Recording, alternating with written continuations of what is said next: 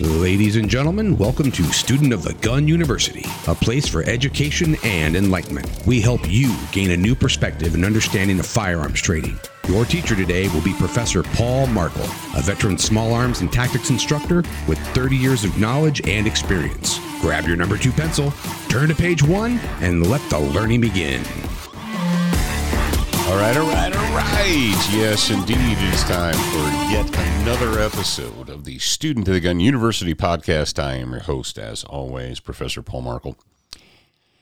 Recently, if you've been paying attention to our socialist media posts, or if you listen to the Student of the Gun radio live broadcast, the public broadcast every week, you'll know that Jared and I took a trip we took a trip to Arizona. Yes, indeed. We were up in the mountains of Wyoming and Utah. And, well, we've been kind of up to our butt in snow this year. So we were looking forward to going to Arizona because we figured, well, you know, we'll, we'll go to Arizona and it'll be sunny. It, it might not be hot, but at least it'll be sunny. That's what you would think. And we got there, and the first day of training, it was 35 degrees and steady rain. Yes, and at times it was raining sideways, but we got over it. We had rain gear. Yes, indeed. I had my rain gear with me. As a matter of fact, we're going to talk about that uh, during the next episode. I'm going to talk about uh, prepping and uh, preparing yourself for the range. But today I'm going to talk about developing bad habits on the range.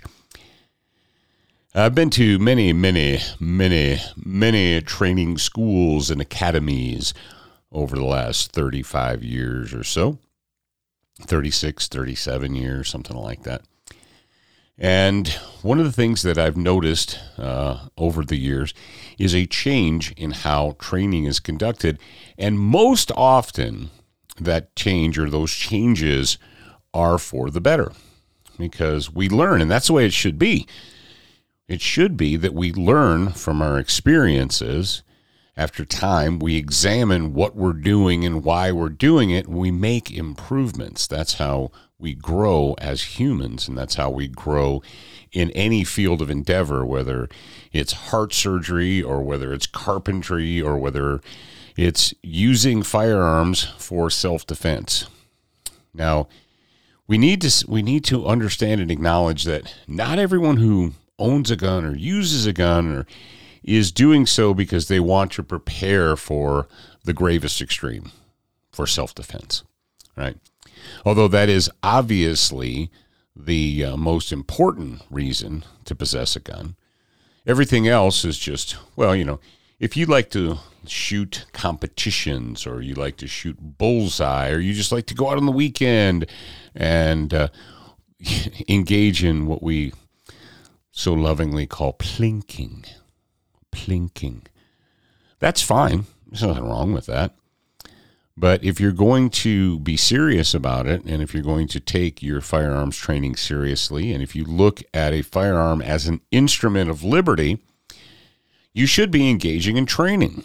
Now, when you go to this training, that is where you should be learning good habits positive habits, habits that are going to help you be successful, habits that are going to lead you down the path of success. So, if God forbid you ever have to use a firearm in a self defense situation in the gravest extreme to stop a human or uh, well, a two legged or a four legged predator from harming you or someone else, that you will do it swiftly, that you will do it efficiently, that you will do it correctly to the absolute best of your ability. Minimize casualties on your side, maximize casualties on their side, on the other side. That is the goal. Well, how do we do that? Well, we can do that by hoping and praying and wishing. We can just buy a gun and say to ourselves, well, you know, I'm a smart person. I'm a smart guy. And if if I ever have to use this, I'll know what to do. Mm-hmm. Or you can uh, take a more reasonable and intelligent approach, and you can engage in training. But here is the caveat, or here is the uh, the asterisk. When you engage in training, you need to ask yourself what is this training and what is the purpose of this training? Is the purpose of this training firearms familiarization? This is a gun. This is how we put the bullets in the gun. Uh, this is where the bullets come out of the gun, the front of it. They come out of the front of it really, really fast. These are the sights. These are the controls. This is how we do that. Now, yes, you need to know how to operate the machine. But some firearms training classes are all about operating the machine and not about fighting or tactics or preparing to fight. And that's fine, but we need to understand that from the beginning. When you step onto the range, you need to understand what your expect you, you know, you need to have practical expectations. Marksmanship. The bullets don't go into the target by themselves. They're not self-guided. You are the operating system for the gun, and it's up to you to make sure that the projectiles hit what they're supposed to hit and do not hit what they're not supposed to hit. Remember, there are far more things in this world that should not be shot than things that should be shot. And you're responsible for every round that you launch. Every round that you launch from your gun is your responsibility. And if it runs into something or collides with something or someone that it wasn't supposed to, you own it and it's your responsibility. Then we get to, let's say I go to a, uh, a school and the school is a fighting school. The school is a school that is training me uh, in the martial application of handguns, rifles, shotguns. We're going to develop habits. Now, the habits are either going to be good habits and positive habits, or they're going to be bad habits. And if someone says, if you have trainers or instructors, or if you or if you teach yourself or convince yourself, you say, well, on the range, I, I will handle the gun in this manner on the range. But in the real world, when it's really real, I, I, I won't do it like that. I'll do it like this. I'll handle it in this manner on the range, on the training range, because it's okay. Because nobody's shooting at me. There's no, there aren't any actual bad guys downrange, so I don't need to worry so much. I don't need to worry about how I'm handling the gun on a range, on a training range, because yeah, there's no danger. But if there ever is danger, if I'm ever in in the real world, in my house, my living room, if I'm in a parking lot, wherever I am on planet Earth, and it's a fight, well then I will handle it in this manner. Ladies and gentlemen, you're fooling yourself. You are fooling yourself. Because if you do not operate and behave and train as it, and it's, I know it's become cliche and I know it's a bit of rhetoric, but the fact is reality.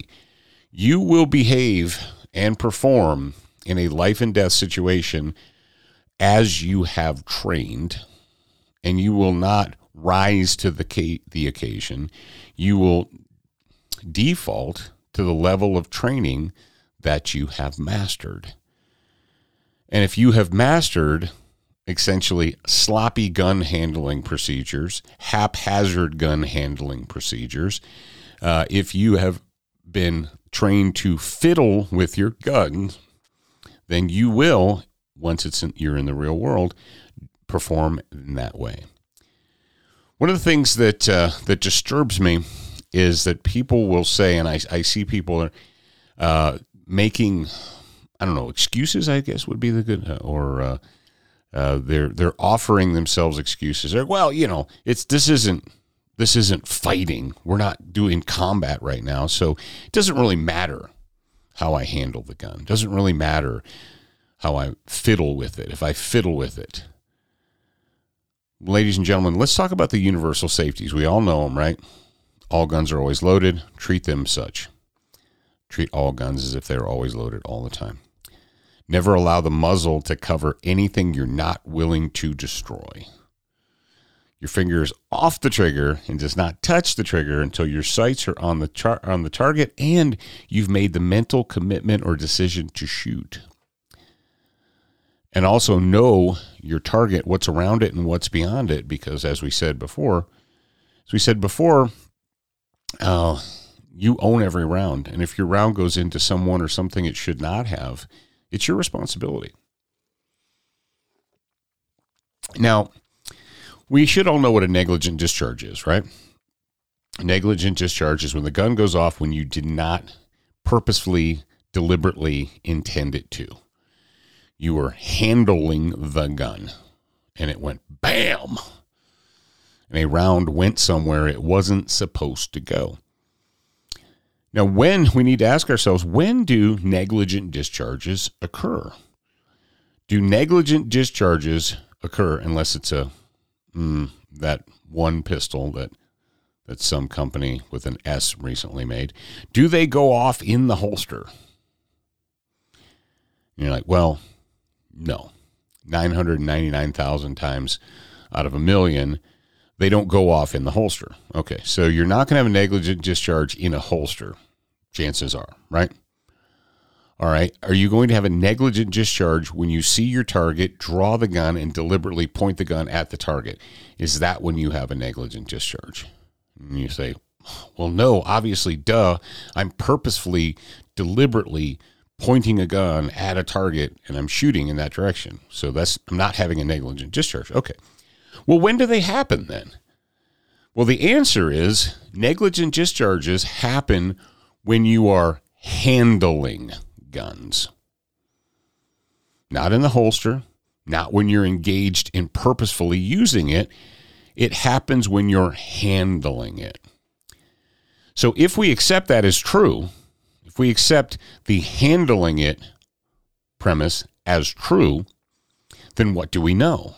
Or what should we know? Or what should we surmise from that? What we should surmise is the more often you handle a gun in a non tactical, non purposeful manner, the greater the chances that you will have a negligent discharge.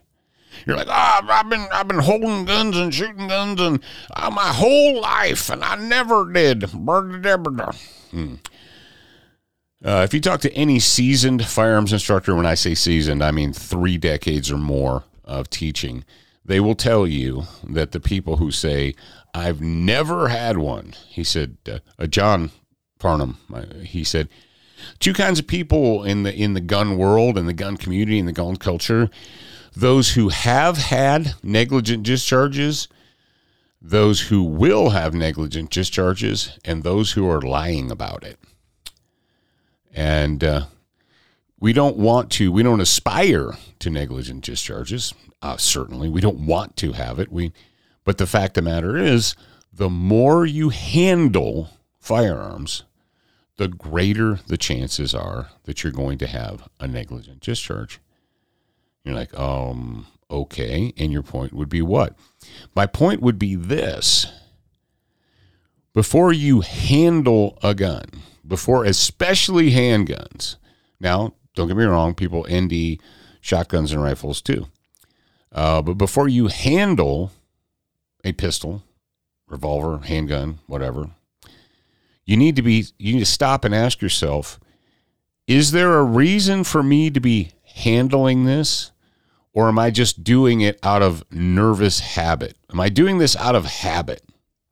I'll give you a great example. The press checkers. Yes, the press checkers. Uh, first of all, press checking is an exercise in. I'm going to keep this PG. In uh, it's a masturbatorial exercise. Is that PG for you? Yeah, is that PG enough for you guys?